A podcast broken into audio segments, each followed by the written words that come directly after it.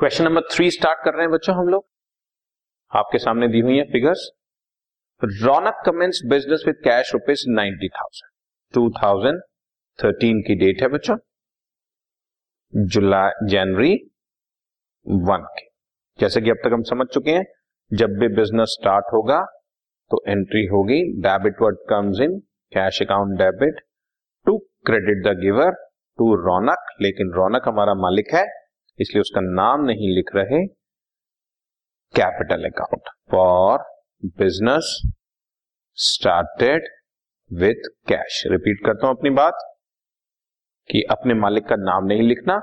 जब वो पैसा लेकर आएगा तो हम कैपिटल लिखते हैं और जो पैसा विड्रॉ करेगा तो हम उसको ड्रॉइंग्स लिखते हैं, ठीक है। Number two, paid into bank. Bank में पैसा डिपॉजिट कराया जनवरी टू को बच्चों, तो bank debit the receiver, bank is personal account always, to credit word goes out to cash account sixty three thousand rupees हमने कैश बैंक में deposit करा दिया। इसमें हम लोग इसकी नरेशन लिख देते हैं, for cash deposited into bank, ठीक है बच्चों। नेक्स्ट, जनवरी थ्री को purchased goods forty five hundred, हमने बेसिकली गुड्स परचेज करी है और क्वेश्चन में अगेन कुछ नहीं बताया हुआ कि कैश पे खरीदी है या उधार पे खरीदी है। तो हमने जैसा कि आपको समझाया हुआ है इसको कैश पे बोलेंगे बच्चों। परचेज गुड्स है जनवरी थ्री को फोर्टी फाइव हंड्रेड की और एंट्री होगी purchases account debit to cash account, purchases debit to cash account. Goods आ रही है और कैश जा रही है फॉर गुड्स परचेस्ड, ठीक है जी, राइट। नेक्स्ट ट्रांजैक्शन बच्चों, drew cash from bank for office use, drew cash from bank for office use. ये रही आपकी नाइन थाउजेंड रुपीज की एंट्री। आपको कैश आपके पास आ रही है बच्चों, तो डेबिट वर्ड कम्स इन, और बैंक से निकाल रहे हो तो bank is a personal account, credit the giver to bank account for cash, cash withdrawn या cash drawn from bank, okay जी।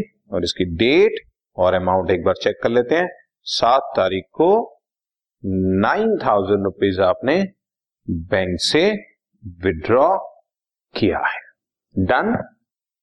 नेक्स्ट बच्चों हम लोग देखते हैं ट्रांजैक्शन को, purchase goods from Shyam forty five hundred. अब देखो पार्टी का नाम दिया हुआ है, purchase goods from Shyam forty five hundred, party का नाम दिया, इसका मतलब उधार पे है ये।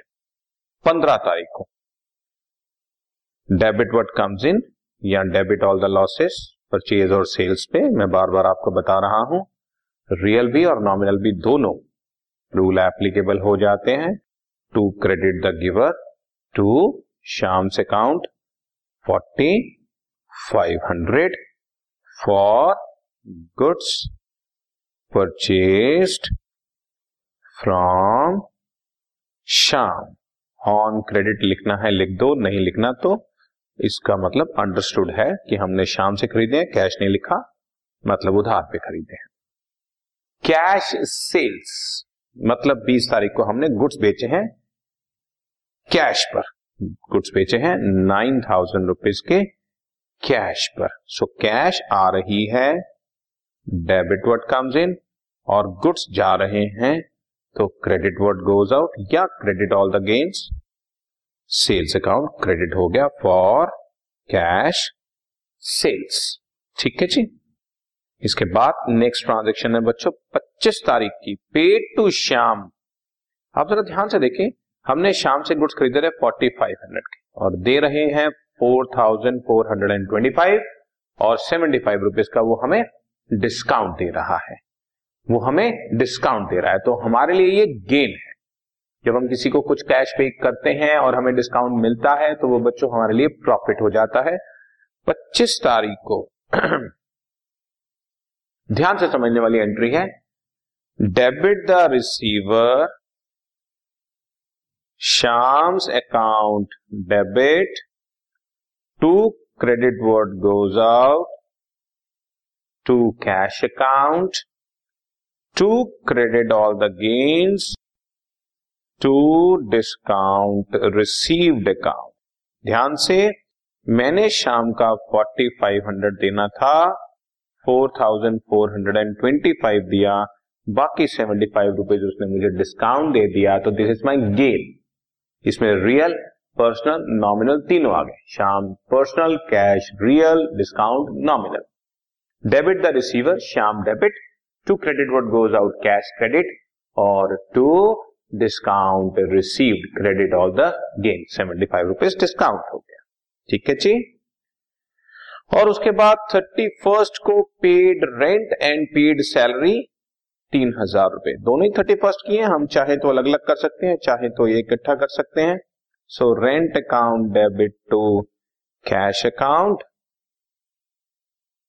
और नेक्स्ट बच्चों salaries account debit to cash account.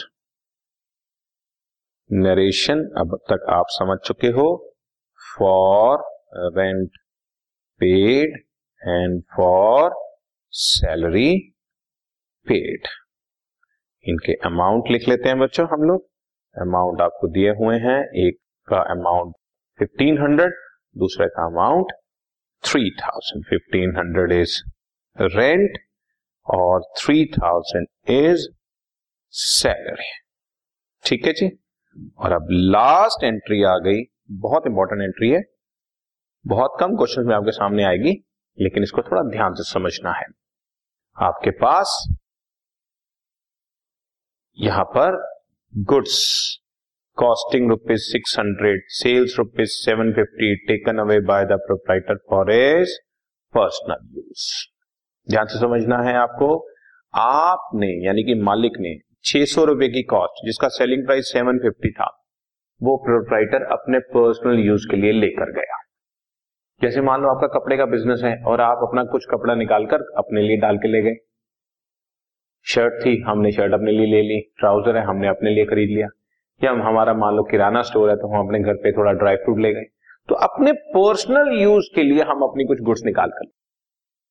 जब भी मालिक अपने पर्सनल यूज के लिए कुछ गुड्स उठाता है तो बच्चों उसका सेलिंग प्राइस कभी कंसिडर नहीं करते हैं, क्योंकि हम अपने ही मालिक को थोड़ी गुड्स बेचेंगे, अपने ही मालिक से प्रॉफिट थोड़ी कमाएंगे, तो सिर्फ और सिर्फ और सिर्फ कॉस्ट प्राइस यूज होनी है, इसलिए सेलिंग प्राइस को आपने नहीं देखना है। सो कॉस्ट प्राइस छह सौ रुपए की आपको एंट्री पास कर देनी है थर्टी फर्स्ट को।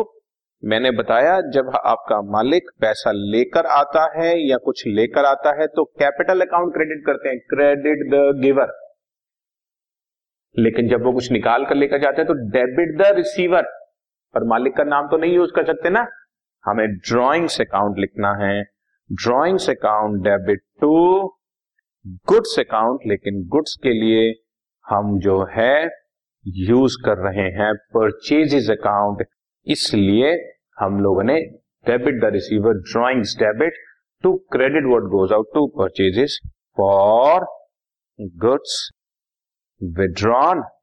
ठीक है जी। और उसके बाद बस ये लास्ट एंट्री थी, अब हम इसको ग्रैंड टोटल कर देंगे। Am I right? यहां पर हमारा क्वेश्चन कंप्लीट हुआ। इसमें दो बड़ी अच्छी एंट्री थी, एक डिस्काउंट वाली और एक गुड्स विड्रॉन वाले। Right, done.